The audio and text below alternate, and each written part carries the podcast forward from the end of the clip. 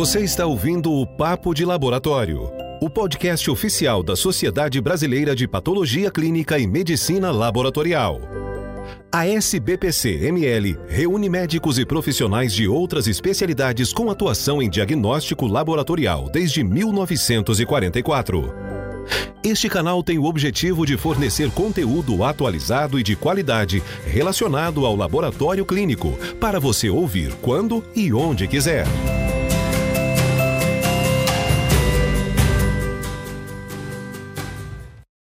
Olá, bom dia a todos. Bem-vindos a mais um podcast aqui da SBPC, Sociedade Brasileira de Patologia Clínica e Medicina Laboratorial. E hoje é, nós temos aqui né, o professor Roberto José da Silva Badaró, que é médico infectologista, professor titular-chefe de pesquisa do ITS Cimatec, professor titular da Universidade da Califórnia, San Diego, e o professor Roberto Badaró, né, um ilustre infectologista aqui no Brasil, muito conhecido por todos, e ele veio aqui fazer uma palestra conosco na jornada é, de Salvador, né, de patologia clínica de Salvador, e ele vai nos agraciar aqui falando um pouquinho sobre bacteriófagos, né, o futuro da terapia antimicrobiana. Então, bom dia, professor, bem-vindo. Bom dia. Bom, professor, é, a gente tem um cenário né, de resistência bacteriana bem complicada, né? Poucos antibióticos sendo lançados, as bactérias é, desenvolvendo múltiplos mecanismos de resistência e né, esses bacteriófagos, né, é, que são vírus que infectam bactérias, prometem ser uma terapia é, interessante, né, para tratar essas infecções, principalmente por bactérias multiresistentes. Eu queria saber né? O que o senhor tem, o que o senhor tem feito, trabalhado nessa linha? Que o senhor contasse um pouco para nós. Olha, é interessante que quando a gente pensa em bacteriófagos, a gente tem que nos remeter ao século XIX. Bacteriófago descoberto no século XIX, em 1911.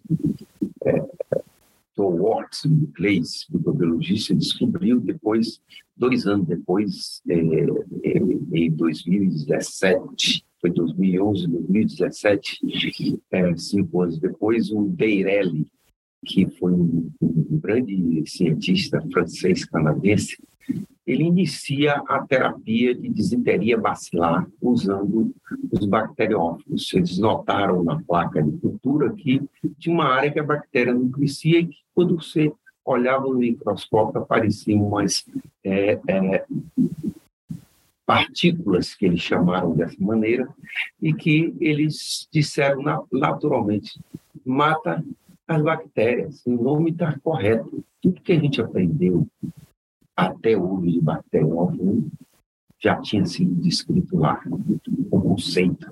Então, são vivos mesmo que destroem bactérias.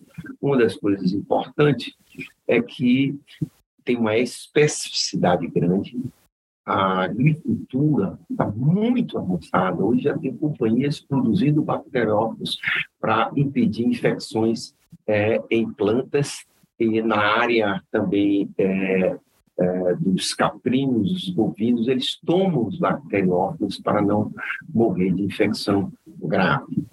É, uma coisa interessante é que você mencionou já a gente com essa é, explosão de bactérias multiresistentes a antibióticos é, e a, a, guerra entre a bactéria e o antibiótico, a bactéria venceu. Uhum. Desde 2005 nós não temos nenhuma classe de antibiótico nova. Né? E aí a gente fica recombinando para tentar, tentar tratar é, a chamada as KPCs ou escape, que são aquela lista das bactérias mais, mais frequentes.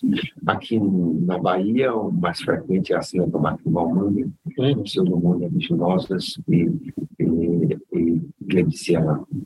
Então, elas são as mais frequentes aqui no nosso meio. Eu estou trabalhando é, para fazer um isolamento de fagos específicos contra bactérias específicas. Em algum lugar no mundo, eles já utilizam é, é, bacteriófago como terapia para tratamento? Já. Existe um, uma, vou mostrar aí na apresentação, existem dois é, estudos, existem vários estudos, só para você ter ideia, tem uma revista só chamada Journal of Bacteriophage, uma revista só dedicada a isso. Então, já é algo que já se vem trabalhando há uns 20 anos.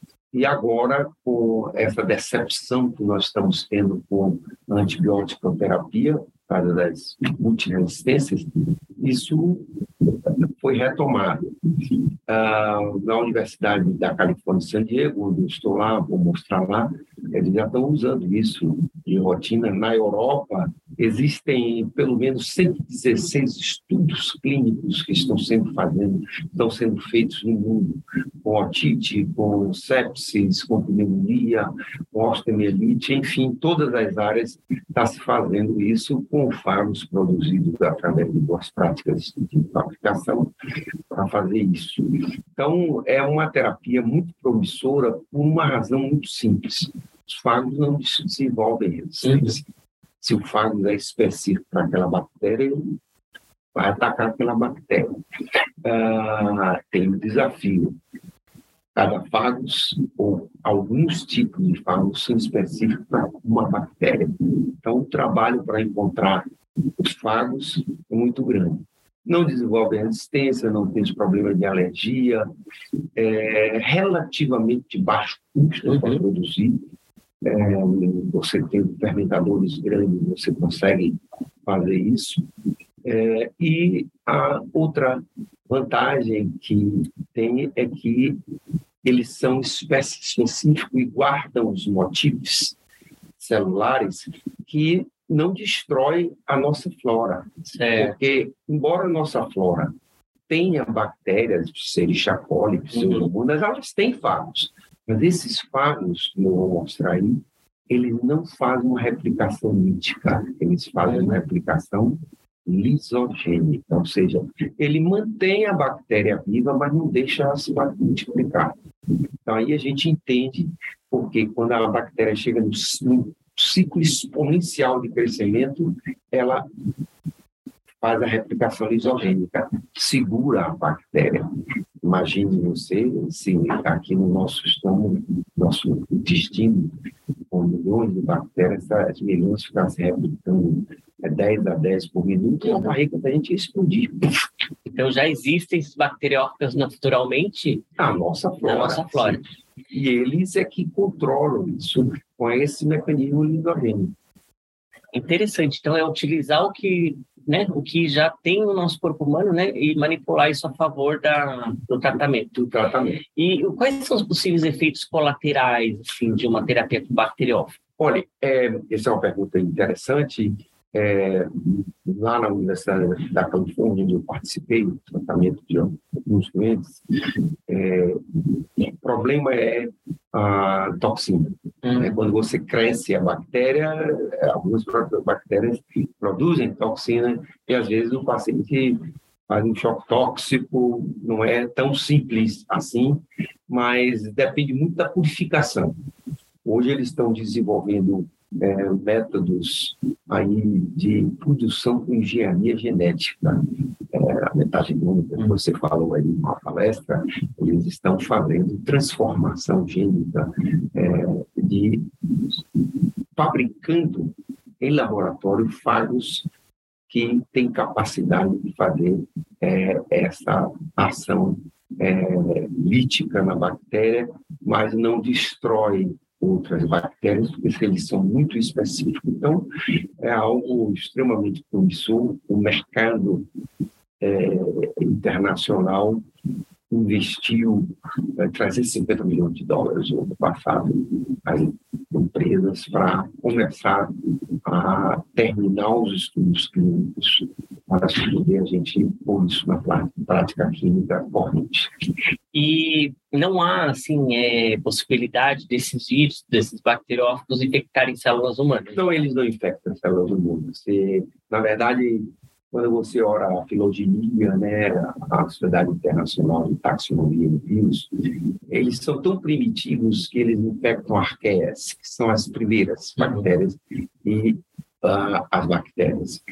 É, na verdade, ele usa o maquinário da bactéria para é, fazer a sua replicação. Nosso DNA não serve para eles. Então, é muito simples. Então não há um risco. Não há risco é, de você é, produzir uma superinfecção de fagos é, destruir sua flora uhum. por causa disso. É, pelo menos a literatura é muito sólida sobre isso. Então não há possibilidade também, né? O senhor falou que não destrói a nossa microbiota, né? Então, por exemplo, a gente sabe que o uso de antimicrobiano de amplo espectro leva a uma disbiose, né, com produtos com o aumento da, da do cres, e o crescimento de clostridioides difficile produtores de toxina, né, levando as diarreias, né, as, as diarreias clostridio difficile. Então não vai fazer, a, a, não, não não tem esse efeito colateral, então que os antibióticos. Não, não porque na verdade como disse, eles são espécies específicas, existem é, várias espécies, eu vou mostrar na, na, aí na apresentação, fagos em T, fagos esféricos, fagos filamentosos, e cada fago desse, ele é específico para uma determinada classe de bactéria. Você precisa encontrar qual é esse fago que destrói aquela bactéria. E o motif dele, é, ele tem é, é, duas coisas importantes com a tecnologia do CRISP, que você deve ter uhum. falado aí, facílimo de você hoje é, fazer isso, você cortar né, a partir do DNA e fazer. É, na verdade, quando você tenta inserir esses fagos em células humanas, eles não agem bem. Parece que o nosso DNA é, é muito complexo para eles. E em que fase que nós estamos aqui no Brasil dessa terapia por bacteriófago? Assim, já chegamos em, nas fases de teste em humanos ou estamos ainda de Não, muito, muito primitiva. É, praticamente pouquíssimos laboratórios no Brasil trabalham com isso. O Eduardo Medeiros publicou um trabalho muito interessante sobre isso, que ele fez uma colaboração com o pessoal de Londres e publicou lá isolamento de fagos uma tentativa experimental de tratamento. Mas aqui é, no Brasil são pouquíssimos é, os laboratórios que montaram essa infraestrutura. Que eu conheça somente aqui no Cimatec nós temos um. Em São Paulo é, eles têm para a área toda de, de veterinária eles produzem muitos para a área de veterinária e me parece que a Escola Paulista também está com uma iniciativa já é, de fazer isolamento de fagos. O problema maior é a gente ter o insumo, uhum. encontrar o fagos. Como eles são muito específicos, a gente vai ter que ter uma, uma biblioteca de fagos é, internacional, uhum. com milhares desses fagos, e você vai testar fagos para uma bactéria que você tem vai fazer isso. Esse risco que você mencionou é, de é, fazer com que haja a esterilização da flora e aí superinfecção de clostridium e aí dá aquela colite pseudomembranosa que é severa, tratei, trato ainda dezenas de doentes com isso, e não tem, porque, na verdade, ele é tão específico que ele não destrói todas as bactérias.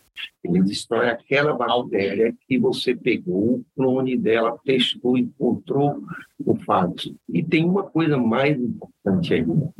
Parece que o nosso organismo, um mecanismo específico é, de controle de replicação celular.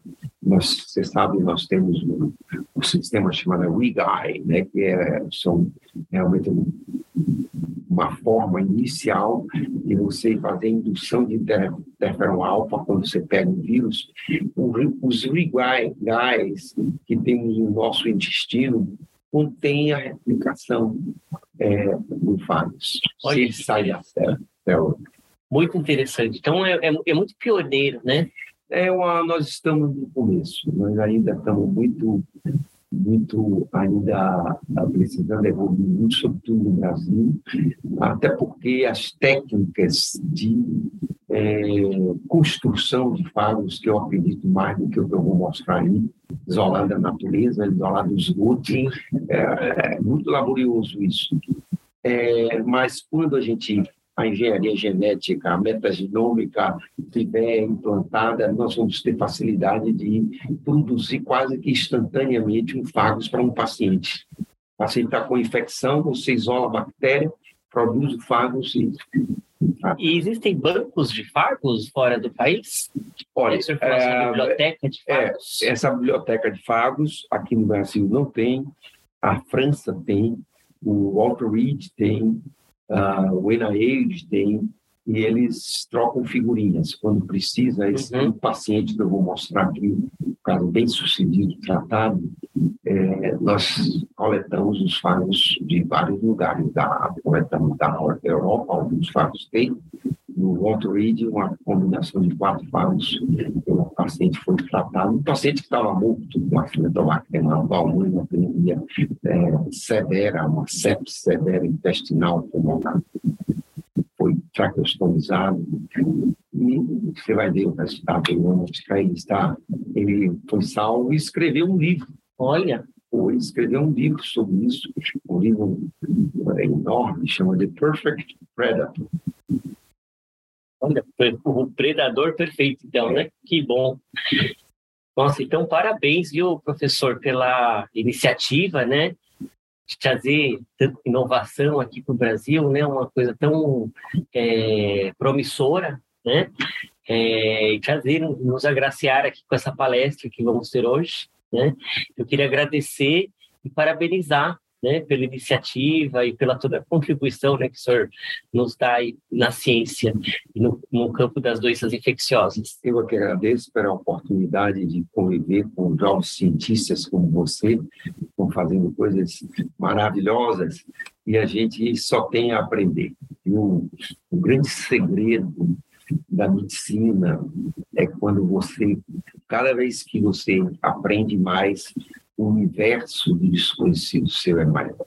E aí você sente-se bastante humilde, dizer eu não sei nada, porque eu sabia um pouquinho o universo que é menor. Quando você sabe alguma coisa acumulada, seu universo de é, incerteza, desconhecimento é grande.